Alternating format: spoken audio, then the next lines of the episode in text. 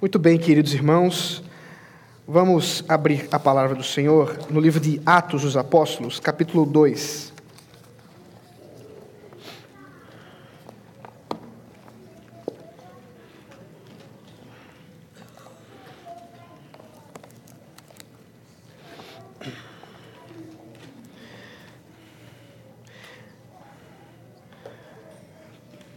Eu tenho caminhado com os irmãos aqui na exposição do livro de Atos.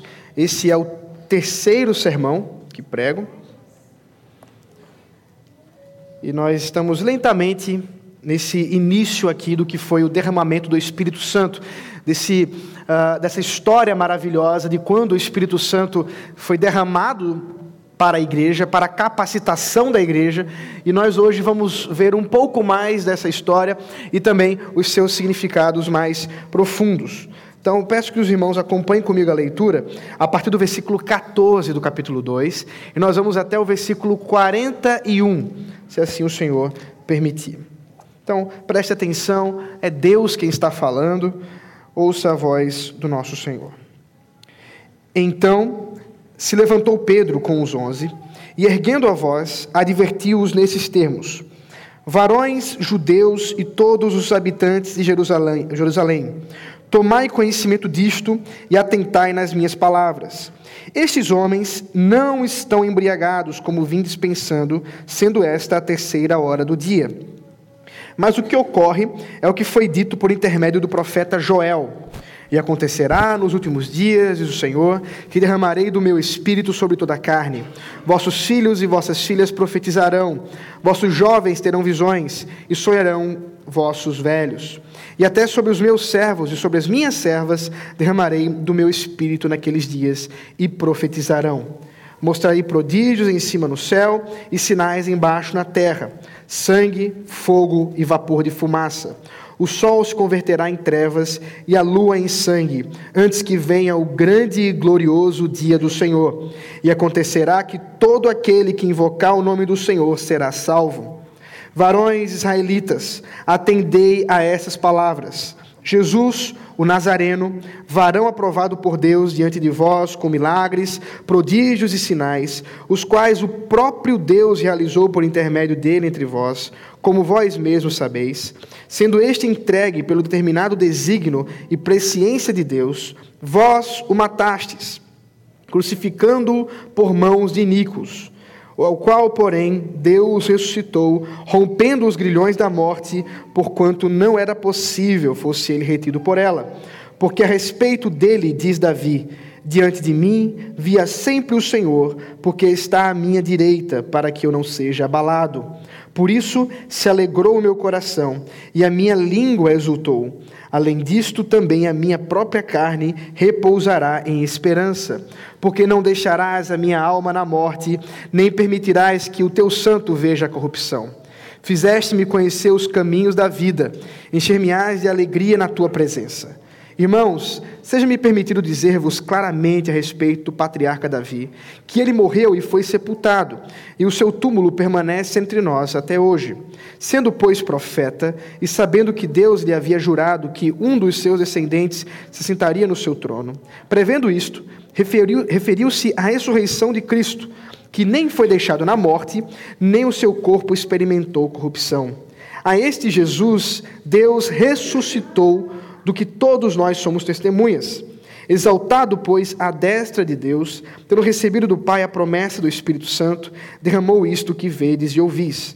Porque Davi não subiu aos céus, mas ele mesmo declara: Disse o Senhor ao meu Senhor: Assenta-te à minha direita, até que eu ponha os teus inimigos por estrado dos teus pés. Esteja absolutamente certa, pois, toda a casa de Israel, de que a este Jesus que vós crucificastes, Deus o fez Senhor e Cristo. Ouvindo eles essas coisas, compungiu-se-lhes o coração e perguntaram a Pedro e aos demais apóstolos: Que faremos, irmãos? Respondeu-lhes Pedro: Arrependei-vos e cada um de vós seja batizado em nome de Jesus Cristo para a remissão dos vossos pecados, e recebereis o dom do Espírito Santo. Pois para vós outros é a promessa, para vossos filhos e para todos os que ainda estão longe, isto é, para quantos o Senhor nosso Deus chamar. Com muitas outras palavras deu testemunho e exortava-os, dizendo: Salvai-vos dessa geração perversa. Então, os que, os que lhe aceitaram a palavra foram batizados, havendo um acréscimo naquele dia de quase 3 mil pessoas. Vamos orar mais uma vez. Senhor Santo, dá-nos agora a possibilidade de entender a tua palavra, Pai. Que o teu Santo Espírito ilumine nossos corações e possamos, ó Deus, ter a condição de compreender essa narrativa, de compreender essa história, não apenas para um assentimento intelectual, para uma convicção intelectual, mas para que possamos ter a capacidade de aplicar aquilo que está sendo instruído a nós hoje para a tua glória, Senhor. Dar-nos entendimento suficiente para isso, em nome de Jesus. Amém. Meus irmãos, estamos diante daquilo que, como eu disse às crianças, foi o primeiro sermão da história cristã o primeiro sermão estruturado, o primeiro discurso que fala de fato do Senhor Jesus Cristo para os incrédulos, para aqueles que não conhecem, para aqueles que ainda não amam o Senhor Jesus Cristo. E nós já vimos isso, nós já vimos que uh, o Espírito Santo desceu numa, num grande show pirotécnico em que uh, fogo surgiu na cabeça dos discípulos, nós vimos que eles começaram a falar em línguas estrangeiras e o povo começou a aqueles que eram de vários lugares, várias regiões circunvizinhas a Jerusalém, regiões mais distantes, inclusive, que estavam ali para adorar em Pentecostes, estavam compreendendo em sua própria língua aquilo que era falado pelos apóstolos, pelos discípulos, que nem mesmo conheciam a língua que estavam falando. Tudo isso pelo poder do Espírito Santo, tudo isso ah, pela ah, operosidade gloriosa e soberana do nosso Deus. No entanto, nós vimos no final do capítulo 2, versículo uh, ah, 12 e 13, duas reações muito distintas. Veja comigo aqui. Eles estavam observando toda essa, essa situação, todos esses sinais, e disseram, eh, e diz aqui Lucas: todos atônitos, perplexos, interpelavam uns aos outros. Que isto quer dizer? Outros, porém, zombando, diziam: estão embriagados. Então nós vemos duas reações bem distintas. Alguns que, em dúvida, queriam saber mais aquilo que estava acontecendo, uh, entender melhor esses sinais que estavam surgindo diante dos seus olhos, mas que aparentemente não havia uma explicação para aquilo que estava acontecendo. E outros já zombavam, dizendo: essa turma, na verdade, bebeu muito e bebeu cedo. E é exatamente nesse contexto que se levanta o apóstolo Pedro.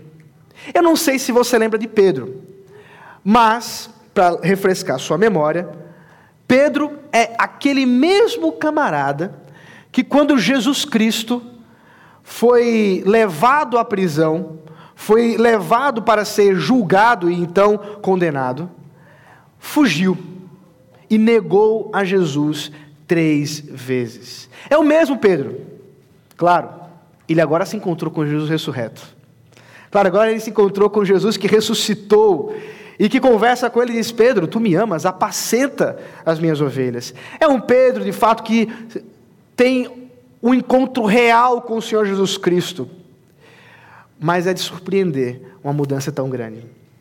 É de surpreender uma mudança tão repentina por parte do apóstolo Pedro, porque agora aquele que era covarde se torna corajoso entre os apóstolos, toma a liderança dentre os apóstolos e passa a fazer o primeiro sermão cristão da história. E que sermão maravilhoso! Um sermão de quase 3 mil pessoas convertidas. Já falei isso para vocês, é aquele sonho de todo pregador. Todo pregador quer, quer um dia ter um sermão de 3 mil pessoas convertidas. Todo pregador quer um dia ah, pregar e pessoas se lançarem diante do Senhor, para a glória dele, é claro. às vezes. Mas isso não é sempre que acontece. Aqui está o caso de Pedro, esse caso maravilhoso desse primeiro sermão. E o que nós observamos, de fato, é a centralidade da pregação na vida da igreja. Porque a partir desse discurso do apóstolo Pedro, outros discursos surgirão dele e de outros discípulos, que vão demonstrar claramente que a igreja caminhava por meio de uma centralidade da pregação. A igreja não subsiste se a pregação não for alguma coisa central na vida dela. Quando a pregação de Cristo não é alguma coisa que a igreja viva, que a igreja faça com grande frequência. E aqui nós observamos também que há uma profunda necessidade da pregação. Porque os sinais não foram suficientes para a conversão. Observe que o Espírito Santo desceu, fogo surgiu, um zumbido de um vento impetuoso apareceu, pessoas falaram em línguas que nunca conheceram, mas ninguém se converteu por causa disso. Ninguém eh, começou a glorificar a Deus por causa disso. Há a necessidade da explicação, há a necessidade da pregação. Isso deixa claro já de pronto que nós precisamos entender que nunca a igreja pode ser centralizada em meio a sinais e maravilhas. Isso já demonstra um grande problema no meio do nosso evangelicalismo brasileiro. Quantas e quantas igrejas têm toda a sua programação centralizada na ideia de que o Espírito Santo vai descer e vai ter cura, vai ter paralítico andando, vai ter não sei o vai, vai ter um monte de coisa.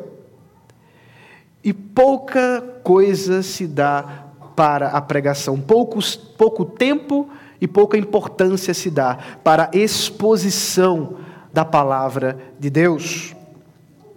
Para piorar a situação, ainda em igrejas que não têm esse ponto central, os sinais, ainda nós observamos, e quantas vezes estive em cultos, em grandes cantatas e apresentações teatrais, em que a pregação ou foi encurtada muito, cinco minutos, ou nem mesmo existiu. Eu lembro sempre de uma história muito fatídica, lá em Santa Maria, quando estava como missionário lá, e era o dia da Bíblia. E a organização, não estou tentando lembrar o nome da, da, organização, mas era a organização de pastores da cidade, me convidou para pregar no evento que eles iam fazer numa praça importante da cidade. Então, eles chamaram pessoas para cantar, teve gente cantando música é, é, gaúcha, teve apresentação de pantomima, teve dança, teve tudo isso. E um pouco antes, e é o dia da Bíblia, e um pouco antes de me chamar para pregar, o pastor me chamou assim no cantinho e fez: Está tão gostoso aqui que nem pregação precisava, não é mesmo? Eu respirei fundo e pensei, ô oh, Senhor, ter misericórdia, porque a coisa está complicada. E foi curioso que quando eu abri a Bíblia e comecei a pregar, mais da metade das pessoas foram embora. Era o dia da Bíblia, quando a Bíblia foi aberta, as pessoas não ficaram. É triste isso. E eram crentes, eram pessoas da igreja. Bom, pelo menos eram da igreja, não sei se crentes. E isso é o quadro. Essa é a situação, muitas vezes, que nós nos encontramos. Observe, no entanto, que aqui estamos olhando o início da igreja como nós conhecemos. É claro, já, eu já falei sobre isso. A igreja se inicia no Éden. Ah, o povo de Deus é reunido desde o Éden.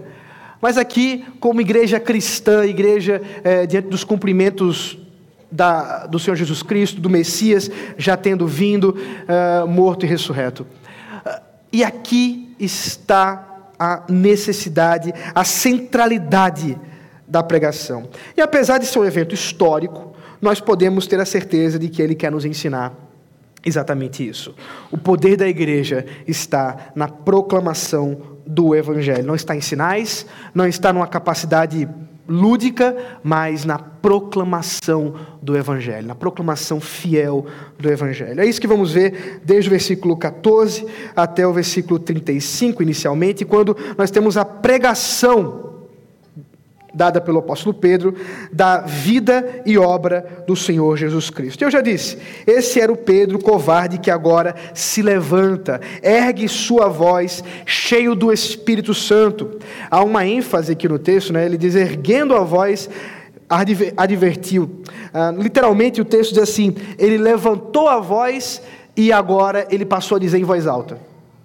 A, ideia que o texto quer nos trazer é que não por ele mesmo, não só pelas sua, suas habilidades, mas Pedro, cheio do Espírito, começa a falar para aquelas pessoas que estavam ali zombando, que não estavam compreendendo aquilo que Deus estava fazendo no meio deles.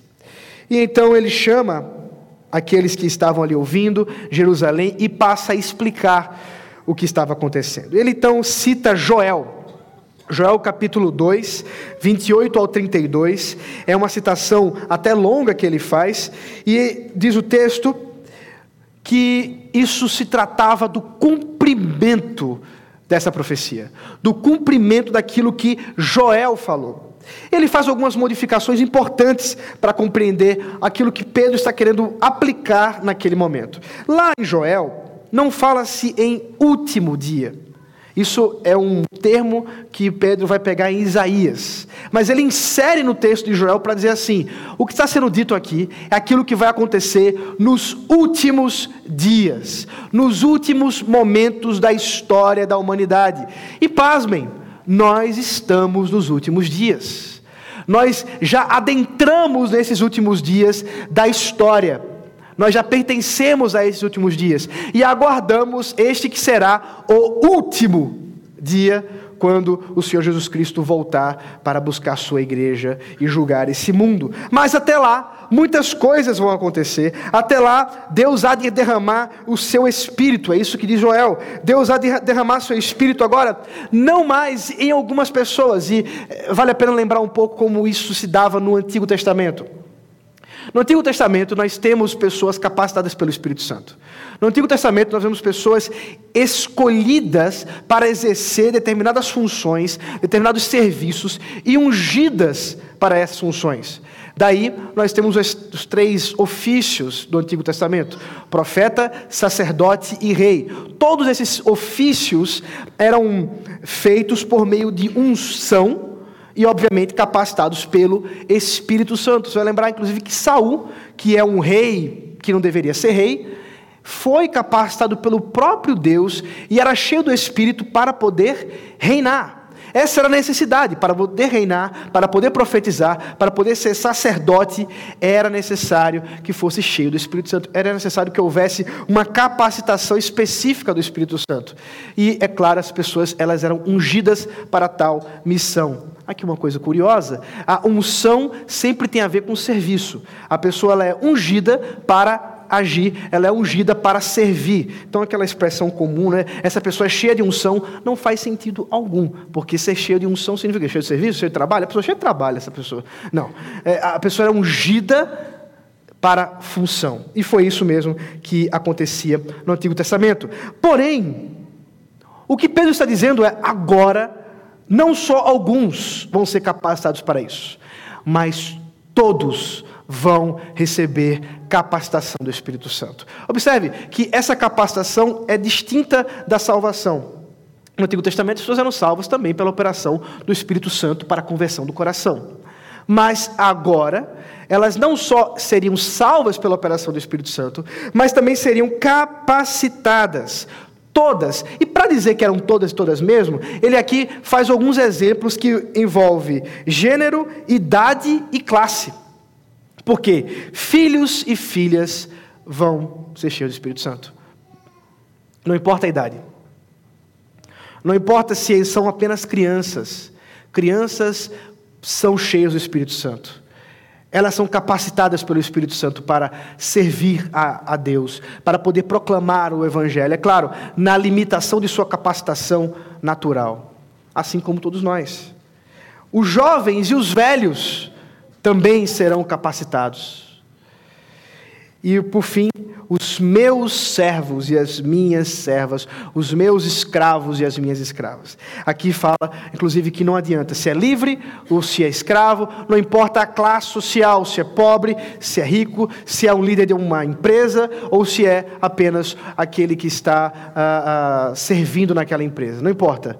Todos serão cheios do Espírito Santo, todos receberão capacitação para proclamar o Evangelho. Essa ênfase que eu quero dar, e não é minha, mas o próprio texto enfatiza, ela é fundamental, queridos, porque em muitos grupos evangélicos, e talvez você uh, já tenha observado isso, você já tenha inclusive vivenciado isso, há uma espécie de divisão na igreja. A divisão entre aqueles que já alcançaram e aqueles que ainda não aqueles que já foram batizados e aqueles que ainda não. E isso é exatamente o contrário do que está acontecendo aqui. Pedro está dizendo que se cumpre a promessa de Joel para que não haja mais distinção. Não há distinção para aqueles que foram transformados pelo Evangelho, aqueles que foram habitados por Deus e que agora são capacitados pelo Espírito Santo. Todos são capacitados, recebem dons para proclamar o Evangelho de Deus, para proclamar a Jesus Cristo, todos indistintamente. Isso também aponta para um outro problema. Que se é verdade que todos são capacitados, também é verdade que todos são responsáveis. De modo que todos nós aqui somos responsáveis por proclamar o Evangelho, somos responsáveis por anunciar a Cristo. Porque Ele os capacitou para isso. E se nós não estamos fazendo isso, nós estamos negligenciando o Espírito Santo, nós estamos negligenciando aquilo pelo qual o Espírito Santo foi derramado, a motivação, o objetivo pelo qual ele foi derramado para que nós fizéssemos hoje essa proclamação, para que a igreja pudesse anunciar, sendo vencedora, anunciando a glória de Deus ele continua uh, não só a, falar que as pessoas serão cheias do Espírito Santo, mas também mostra que grandes sinais serão feitos. E isso tem tudo a ver, inclusive, com a própria estrutura do livro de Atos. O livro de Atos mostra grandes sinais sendo feitos pelos apóstolos, mas é bom lembrar que o próprio Senhor Jesus Cristo já havia feito grandes sinais. Nós vamos ouvir isso daqui a pouco. Grandes sinais já haviam sido feitos de modo que o que Joel está dizendo aqui não é uma coisa que vai acontecer, mas é uma coisa que já aconteceu e que está acontecendo. Sol se converterá em trevas, lua em sangue, antes que venha o glorioso dia do Senhor. Tudo isso já está acontecendo. Esses sinais é, é são expressões apocalípticas que Pedro está a, a, citando aqui de Joel, e é bem comum dessas expressões apocalípticas a, ah, serem símbolos como Apocalipse é usado várias, várias vezes, para demonstrar o poder, a glória, a majestade de Deus diante desse mundo. Tudo isso que está sendo ah, anunciado aqui é que Deus vai derramar as suas promessas, Ele vai derramar ah, pela igreja a proclamação do seu evangelho, isso vai ser anunciado, a igreja vai crescer, mas enquanto isso acontece, também o seu juízo está sendo derramado, e também a, a sua glória está sendo manifesta em que aqueles que não creem no Senhor já estão recebendo justo juízo, ainda que não aquele do dia do Senhor, aquele que ainda virá. E por fim, o versículo 21, que é central para entendermos todo o livro de Atos, e em especial o discurso de Pedro, diz assim: E acontecerá que todo aquele que invocar o nome do Senhor será salvo. Pedro está falando com judeus. Pedro está falando com pessoas que já conhecem a lei, com pessoas que são do povo é, especial de Deus, a nação que Deus havia escolhido. Mas ele está apontando aqui para um cumprimento maior. Porque não, isso não está restrito mais aos judeus. Não é necessário que, se tornem, que nós tornemos judeus para que possamos crer no Senhor, para que possamos pertencer à igreja. Não. Todo aquele que invocar o nome do Senhor será salvo. O versículo 21 aponta para essa, esse grande cumprimento que o livro de Atos está esclarecendo na sua história, de que nós, que somos gentios, também somos alvo dessa promessa. Também somos alvo de tudo isso que está sendo aqui anunciado. O Espírito Santo está sendo derramado e todo aquele que invocar o nome do Senhor será salvo, onde quer que esteja. É exatamente nessa premissa, é exatamente nessa convicção que nós podemos ter a certeza de que onde quer que você vá, onde quer que você anuncie o Evangelho, se de fato o Espírito Santo transformar corações, as pessoas serão salvas porque elas só precisam invocar o nome do Senhor. Elas só precisam invocar o nome do Senhor ressurreto. E o apóstolo Pedro, portanto, passa a explicar, portanto, quem é esse Senhor. Uma vez que esse é o cumprimento, uma vez que é isso que está acontecendo, é necessário, portanto, que ele demonstre quem é o Senhor Jesus Cristo. E aí, portanto, nós temos que toda pregação, isso é fundamental, toda pregação é cristocêntrica. Foi o que eu disse para as crianças. É necessário que Cristo seja anunciado. Eu estava ouvindo um, não é bem um sermão, é um devocional em um lugar. E a pessoa pegou o texto bíblico, era um texto do Antigo Testamento, e ela conseguiu pegar um trecho daquele texto, distorcer ele, aplicar ele e isso não tinha absolutamente nada a ver nem com o texto do Antigo Testamento, nem tinha a ver com Jesus Cristo, e eu até hoje não consigo entender como foi que aquela criatividade foi, foi alcançada. Isso é uma coisa que eh, costuma acontecer muito, queridos. Isso não é só de pregador, não. Eu estou falando dos pecados dos pregadores, mas porque eu sou um, né? Então tem que ficar falar de mim, para não falar de você. Mas é, isso é um, é um problema nosso. Quantas e quantas vezes nós estamos lendo a Escritura e nós queremos re, é, extrair dela, talvez alguns princípios morais, talvez algumas questões que possam ser aplicadas a alguma coisa específica da nossa vida, mas cuidado, porque a Bíblia fala sobre Jesus. É Jesus que deve ser exaltado entre nós. É o Senhor Jesus Cristo que deve ser proclamado entre nós. De modo que é fundamental que onde quer que anunciemos, o que quer que anunciemos do Evangelho, anunciemos Jesus Cristo. Isso é muito importante. Porque, por exemplo, imagine que você está é, falando de Jesus para alguém que não o conhece. E essa pessoa está passando por um problema específico. Talvez esteja passando por uma situação de pecado. Ela vai confessar a você que talvez tenha traído o esposo. Talvez esteja. Ah, ah, numa situação é, triste, de culpa, e você, cheio da falta do Espírito Santo, é, diz para ela assim: Ah, você fez um pecado terrível, isso vai te levar para o inferno. Isso aí é uma desgraça. Eu, você trair seu marido, que coisa horrível. Não, isso é terrível. Se você não falar de Jesus Cristo, que perdoa, da graça do Senhor Jesus Cristo, a sua redenção, você não proclamou o Evangelho, você proclamou o Evangelho de Satanás. É exatamente isso que o diabo quer, que nós não anunciemos a esperança do Evangelho. Por isso que nós não podemos terminar a história contando apenas as más notícias. Nós precisamos falar das boas novas. Isso é fundamental. E é exatamente isso que Pedro faz. Ele passa, portanto, a explicar, versículo 22 que Jesus o Nazareno, varão aprovado por Deus diante de vós, com milagres, prodígios e sinais, os quais o próprio Deus realizou por intermédio dele entre vós, como vós, como vós mesmos sabeis, sendo este entregue pelo terminado desígnio de presciência de Deus, vós o mataste, crucificando por mãos de iníquos. Ele passa a explicar quem é Jesus, esses sinais que ele fez diante de todos que estavam ali. Jesus era conhecido, não era um desconhecido entre aquelas pessoas. Grandes sinais haviam sido feitos. Mas era necessário que eles fossem, eles fossem lembrados daquilo que ele havia feito, não só em sua obra em seus discursos, não só como uma mera biografia, não, mas entendendo que tudo o que ele fez, ele fez com um propósito. Ele fez com um profundo alvo de redenção.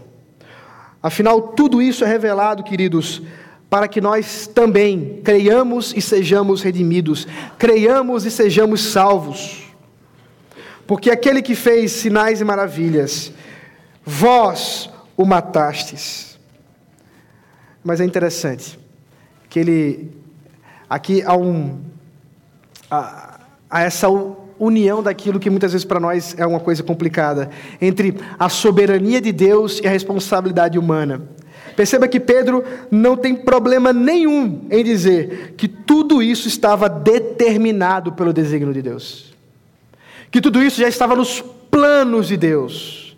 Que tudo isso não escapou da soberania divina. Antes, estava em seus planos eternos, desde antes da, da fundação do mundo. Mas que foram vocês que mataram, disse ele aos judeus, e nós também podemos ouvir isso hoje. Vocês mataram a Cristo. Que observe, é claro que ele não está dizendo aqui que foram exatamente eles que levaram Jesus à cruz. Porque afinal isso foi feito pelos romanos. O que ele está dizendo aqui é que ele morreu por causa de vocês. Ele morreu com um objetivo específico. E aqui nós temos uma das revelações mais maravilhosas da morte de Cristo é que o sacrifício de Cristo foi um sacrifício vicário e expiatório. Ele é o nosso cordeiro vicário. Vicário porque ele é substitutivo. Isso é fundamental para compreender a morte de Cristo, queridos. Jesus Cristo na cruz não morria por si mesmo, inclusive porque ele é santo, puro, não cometeu pecado algum, não cometeu crime algum, ele não poderia morrer. Então por que ele morreu? Porque ele recebeu sobre si a justa condenação, a justa ira de Deus que pesava contra nós. E como substitutivo, ou aquele que está substituindo, ele recebeu o pecado e a condenação na cruz do Calvário. Ele morreu porque vocês o mataram. Era, é o nosso pecado que o estava crucificando. E fez isso pelas mãos, pela, por mãos iníquas. Aí sim, referindo-se aos romanos. Como foi que eles fizeram isso? Os romanos o crucificaram. Queridos, o Senhor Jesus Cristo foi morto em nosso lugar. E por mais terrível que isso seja anunciado, por mais terrível que isso é, isso também é maravilhoso, isso também é motivo de esperança, porque por causa de Sua morte, e porque Sua morte foi plenamente cumprida, perfeita, o sacrifício remidor foi completamente feito, nós temos salvação, porque não há salvação sem sacrifício.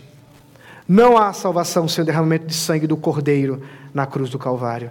Isso é maravilhoso. É o nosso pecado que estava ali sendo perdoado.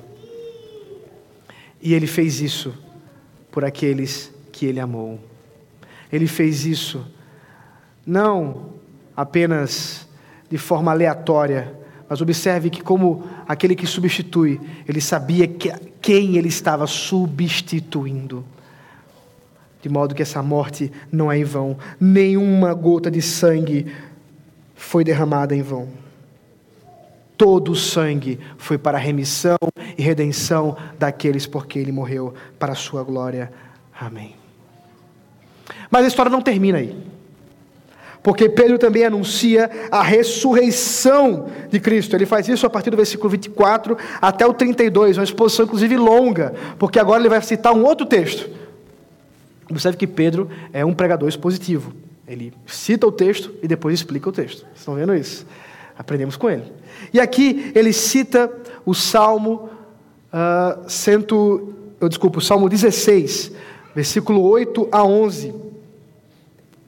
E é interessante, porque é um salmo davídico, e ele diz: olha só, olha, olha o que diz o salmo, vamos, vamos ver aqui a citação, versículo 25. Porque a respeito dele diz Davi: Diante de mim via sempre o Senhor, porque está à minha direita, para que eu não seja abalado. Por isso se alegrou o meu coração, e a minha língua exultou além disto. Também a minha própria carne repousará em esperança. Porque não deixarás a minha alma na morte, nem permitirás que o teu santo veja a corrupção.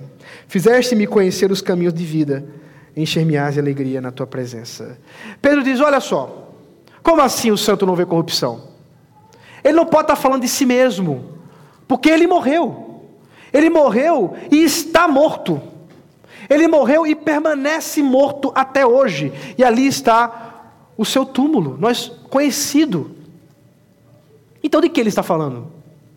Então Pedro passa a dizer que Davi é um profeta. Um profeta que não está falando aqui de si mesmo, mas está falando de Cristo, daquele que é o seu filho. Porque Davi, Davi, melhor, Jesus é da descendência de Davi. E agora passa a falar da sua morte. E uma coisa curiosa aqui. Como assim não viu corrupção? Prevendo, versículo, prevendo isto, referiu-se à sua ressurreição de Cristo, que nem foi deixado na morte, nem o seu corpo experimentou corrupção. Deixa eu explicar esse texto aqui um pouco mais. Primeiro, a ideia aqui é alguma coisa muito comum dentro da uh, da cosmovisão dos judeus, dentro de como os judeus entendiam a morte. Primeiro, os judeus entendiam que a morte era alguma coisa que acontecia entre a separação do corpo e da alma, e o corpo, que era levado para a terra, né, que era colocado em túmulos, mas a alma que voltava para Deus, ela permanecia num estado de Sheol. Isso não necessariamente é um lugar, é, é, difícil entender exatamente o que, que eles pensavam, mas é, isso não necessariamente é um ambiente. Não pense Sheol como um inferno, porque não é o um inferno. Isso é um ambiente o qual as almas estão aguardando para a ressurreição. Isso estava na mente dos judeus, inclusive que estavam ouvindo Pedro. As almas aguardavam determinada ressurreição. Mas o que Pedro está dizendo aqui é que o Senhor Jesus não foi levado ao Sheol. Ele não ficou retido na morte. Ele não ficou metido, retido nesse estado de morte, porque ele ressuscitou imediatamente.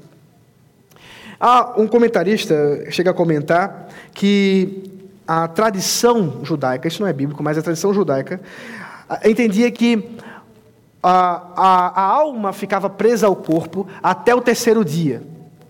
No quarto dia, ela então ia para o Sheol ou ia para esse estado de morte. É isso que acontece, inclusive, com Lázaro. Quando Jesus está chegando ah, ah, para ressuscitar Lázaro, Maria diz: Olha, se o Senhor tivesse chegado antes, mas já faz quatro dias, já está fedendo, não tem mais jeito. Então, a ideia que Pedro está trazendo aqui nesse cumprimento é que de fato o Senhor Jesus não ficou retido como os outros ficam. A ressurreição de Cristo é uma ressurreição distinta, porque todos que ressuscitaram antes dele, inclusive na própria morte, na, sua própria morte na cruz, houve ressurreição, voltaram a morrer. Mas ele não. Ele não morreu. Ele não provou mais do Sheol. E não só isso, ele também não experimentou a corrupção. Aqui a ideia de corrupção não tem tanto a ver com o corpo especificamente, ainda que nem seu corpo experimentou corrupção. Não tem a ver tanto com o corpo no sentido de entrar em estado de putrefação. Não é bem isso a ideia aqui. A ideia é que o corpo, uma vez estando em seu túmulo, permanece lá em desgraça, em destruição, para aguardar a ressurreição. Com Jesus não foi isso. Ele não precisou esperar ele não precisou aguardar, ele foi ressuscitado. A ressurreição dele foi imediata, porque a sua morte não foi um estado final. Antes, a ressurreição, sim, foi o seu estado final, para que ele não provasse mais da morte. Isso se cumpre de maneira perfeita, como havia sido anunciado por Davi no Salmo 16. A partir do versículo 33, nós temos a última característica, a última uh, revelação a respeito de Cristo na pregação do Evangelho, que é a sua exaltação. Portanto, a obra, o ministério, a morte, a ressurreição e a exaltação de Cristo. E observe como ela é fundamental para a proclamação do Evangelho. Versículo 33. Exaltado, pois, a destra de Deus, tendo recebido do Pai a promessa do Espírito Santo, derramou isto que vedes e ouvis. É fundamental compreender a exaltação de Cristo, é fundamental compreender que Ele não só ressuscitou, mas Ele também ascendeu aos céus, Ele está agora à destra de Deus Pai, porque é por causa disso que o Espírito Santo foi derramado. É porque Ele subiu aos céus que Ele cumpriu a promessa do derramamento do Espírito Santo, porque Ele mesmo disse que ia fazer isso.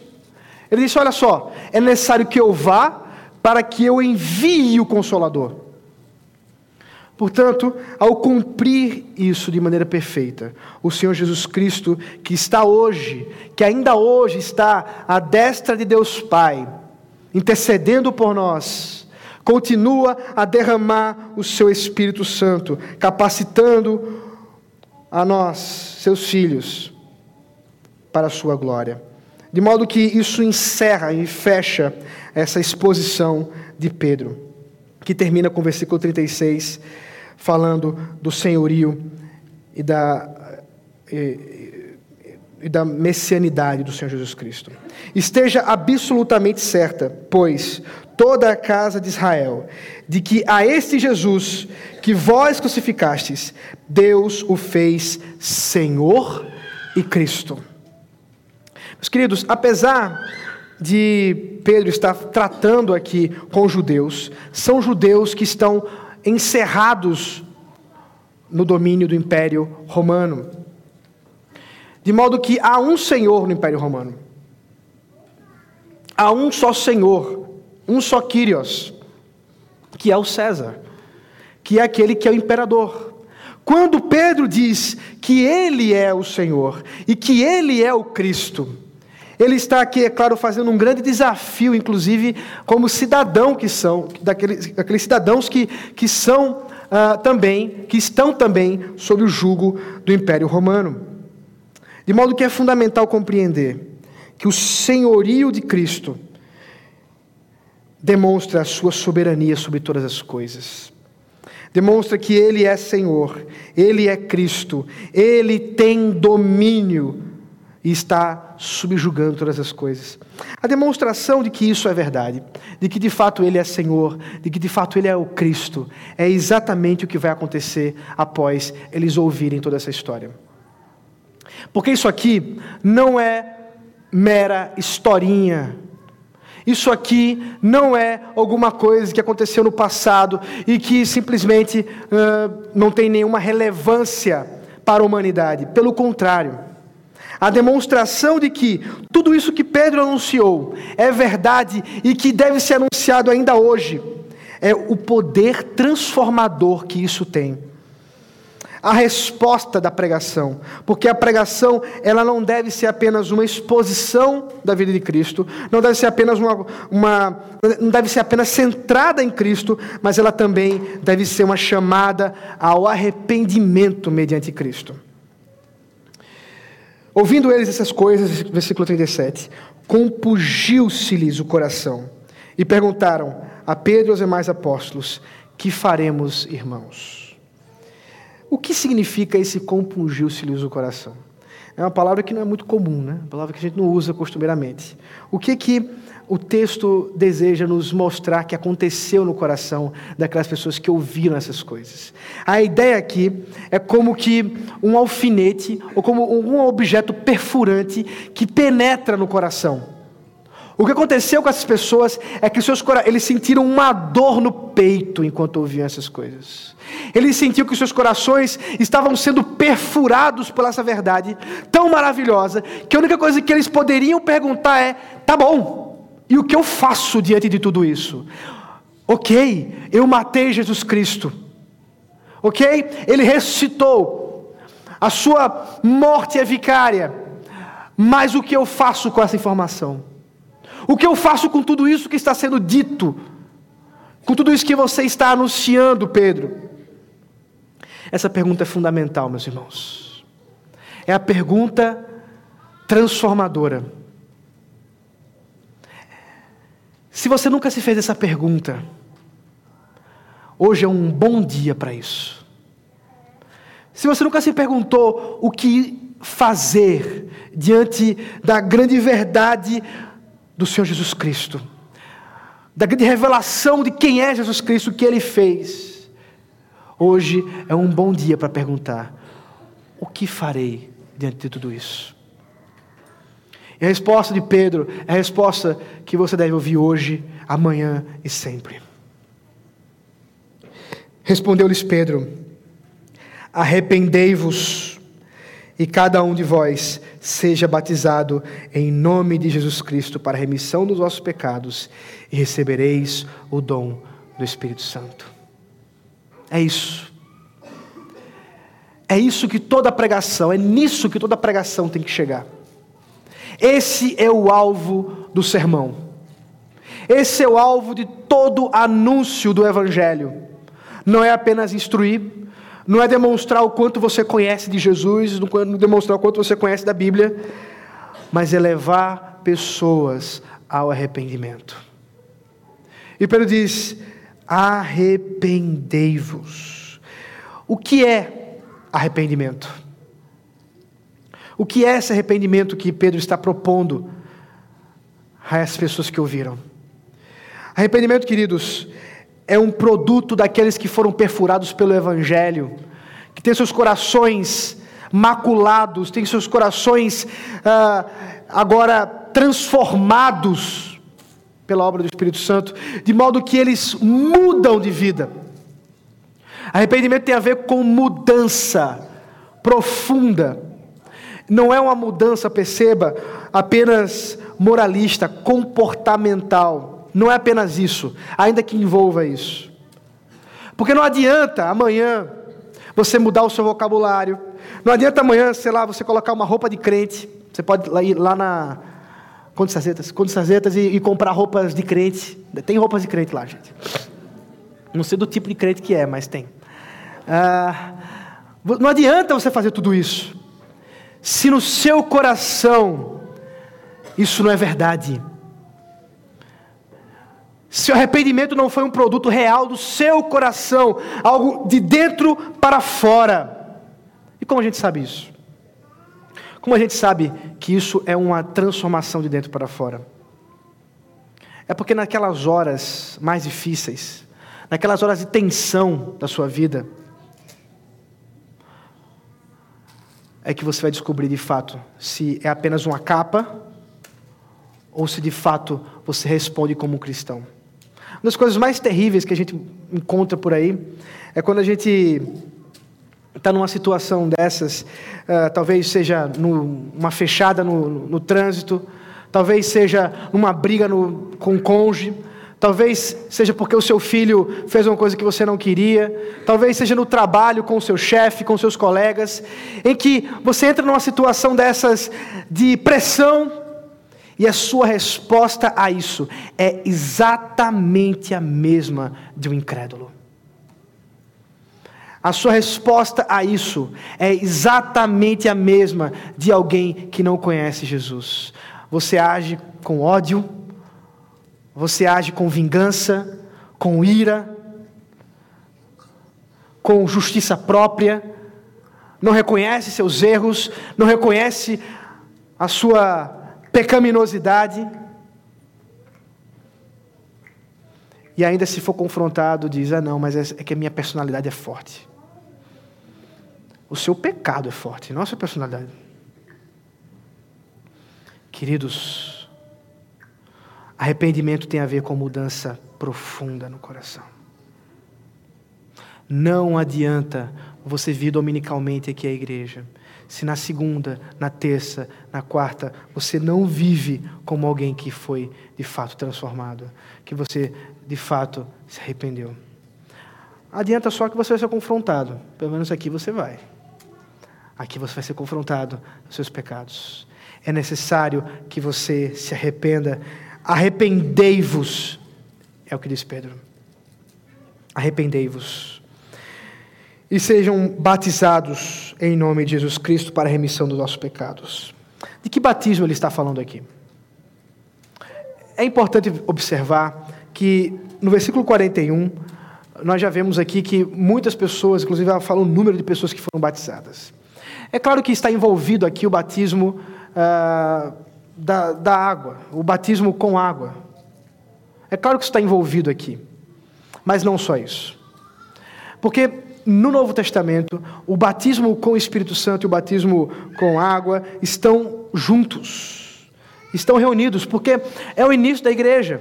Aqueles que são crentes, aqueles que demonstram que de fato foram transformados pelo Espírito Santo, também são recebidos na igreja, também adentram de forma visível por meio do sacramento. Isso é natural. É o início das coisas que estavam acontecendo. Por isso que o que ele está dizendo aqui é os dois. o batismo em nome de Jesus Cristo, a partir da obra de Jesus Cristo que ele acabara de anunciar, por meio da obra do Senhor Jesus Cristo, é o batismo tanto com o Espírito Santo, que é aquele que batiza, inclusive Jesus é o batizador, como o batismo nas águas, ou ah, o batismo que é feito pela igreja. Mas é claro que isso em nossos dias é um pouco mais, uh, vamos dizer assim, separado. Há pessoas que são batizadas, mas uh, batizadas com água, mas que não são batizadas com o Espírito Santo. Isso fica evidente do número de incrédulos que temos em nossas igrejas. Mas é exatamente disso que ele está falando. Que cabe à igreja chamar aqueles que respondem em arrependimento naquilo que cabe à igreja reconhecer esse arrependimento. Afinal, a igreja não pode ver coração, mas Deus vê. Mas assim também, o Senhor Jesus derrama o seu espírito com o lavar regenerador, o novo nascimento, habitando nestes para a sua glória.